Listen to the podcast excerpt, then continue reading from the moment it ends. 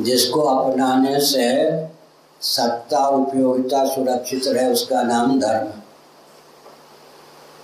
जिसके बिना न सत्ता, न उपयोगिता सिद्ध हो, उसका नाम धर्म है। आग आग कब तक है? जब तक उसमें दाह और प्रकाश है। दाह और प्रकाश रूप गुण धर्म को छोड़ दे, आग तो आग रहेगी क्या? पृथ्वी पृथ्वी कब तक है? जब तक उसमें गंध नामक गुण धर्म है। जल जल कब तक है? जब तक उसमें रस नामक गुण धर्म वायु वायु कब तक है? जब तक उसमें स्पर्श नामक गुण धर्म आकाश आकाश कब तक है? जब तक उसमें शब्द नामक गुण धर्म है। मनुष्य मनुष्य कब तक है? जब तक उसमें मानवोचित शिव नामक गुण धर्म है। अब रह गई बात देवी देवता की। देवी देवता तो हथेली एक है या दो? यहाँ एक है ना? इस इस हाथ में हथेली कितने हैं? उंगलियाँ कितने हैं? ईश्वर भगवान एक होते हैं। वो पाँच रूपों में व्यक्त होते हैं। जैसे हथेली एक है, उंगलियाँ पाँच, समझ गए? एक ही परमात्मा सच्चिदानंद हैं। वे जब सृष्टि बनाने का काम करते हैं, तब उन्हीं का नाम ब्रह्मा हिरण्य गर्भ या सूर्य हो जाता है। पालन का काम करते हैं तो उन्हीं का नाम विष्णु होता है। संहार का काम करते हैं तो उनका नाम शिव हो जाता है। निग्रह या तिरोधान का काम करते हैं तो उनका नाम शक्ति हो जाता है। अनुग्रह का काम करते तो उनका नाम गणपति हो जाता है। एक ही परमात्मा सृष्टि काल में पाँच रूपों में स्वयं को व्यक्त करते हैं। सूर्य के उपासक को, भगवान सूर्य के उपासक को सौर कहते हैं। विष्णु जी के उपासक को, वैष्णव, शिव जी के उपासकों को शैव, शक्ति के उपासकों को शाक्त गणपति के उपासकों को गणपति कहते हैं।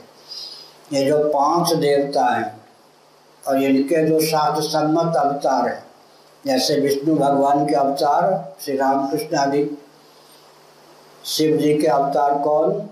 हनुमान जी आदि ऐसे ये पाँच देव और इनके शास्त्र सम्मत जो अवतार हैं, वो सनातन धर्मियों के मठ मंदिर में पूजित और प्रतिष्ठित होते हैं।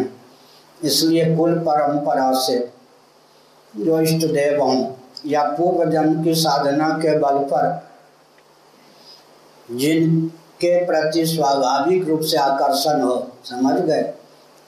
यहाँ की रेखाएँ भी बता देती हैं। जैसे शर्मा जी हैं तो इनमें त्रिपुंड की रेखा है कुछ बारीक ये किसी में कुछ, किसी में ऐसे वो दुपुंड की रेखा होती है, किसी में बिंदी की रेखा होती है। इन सबसे भी पता चल जाता है कि पूर्व जन्म में किसी ने, और किसी को एक छपाचट कुछ नहीं। समझिए कि पूर्व दो चार जन्मों से इसने देवी देवता की आराधना नहीं की। तो भगवान एक ही हैं, पाँच रूपों में व्यक्त हैं, उसमें भी। भूत कितने हैं? पाँच। भूत माने भूत प्रेत नहीं, भूत माने पंचभूत। पृथ्वी, जल, तेज, वायु, आकाश। किसी का शरीर पृथ्वी की प्रधानता से है, किसी का जल की, किसी का शरीर तेज की, किसी का शरीर वायु की। अत्यंत सिद्ध जो होते हैं, उनका शरीर आकाश की प्रधानता से भी होता है।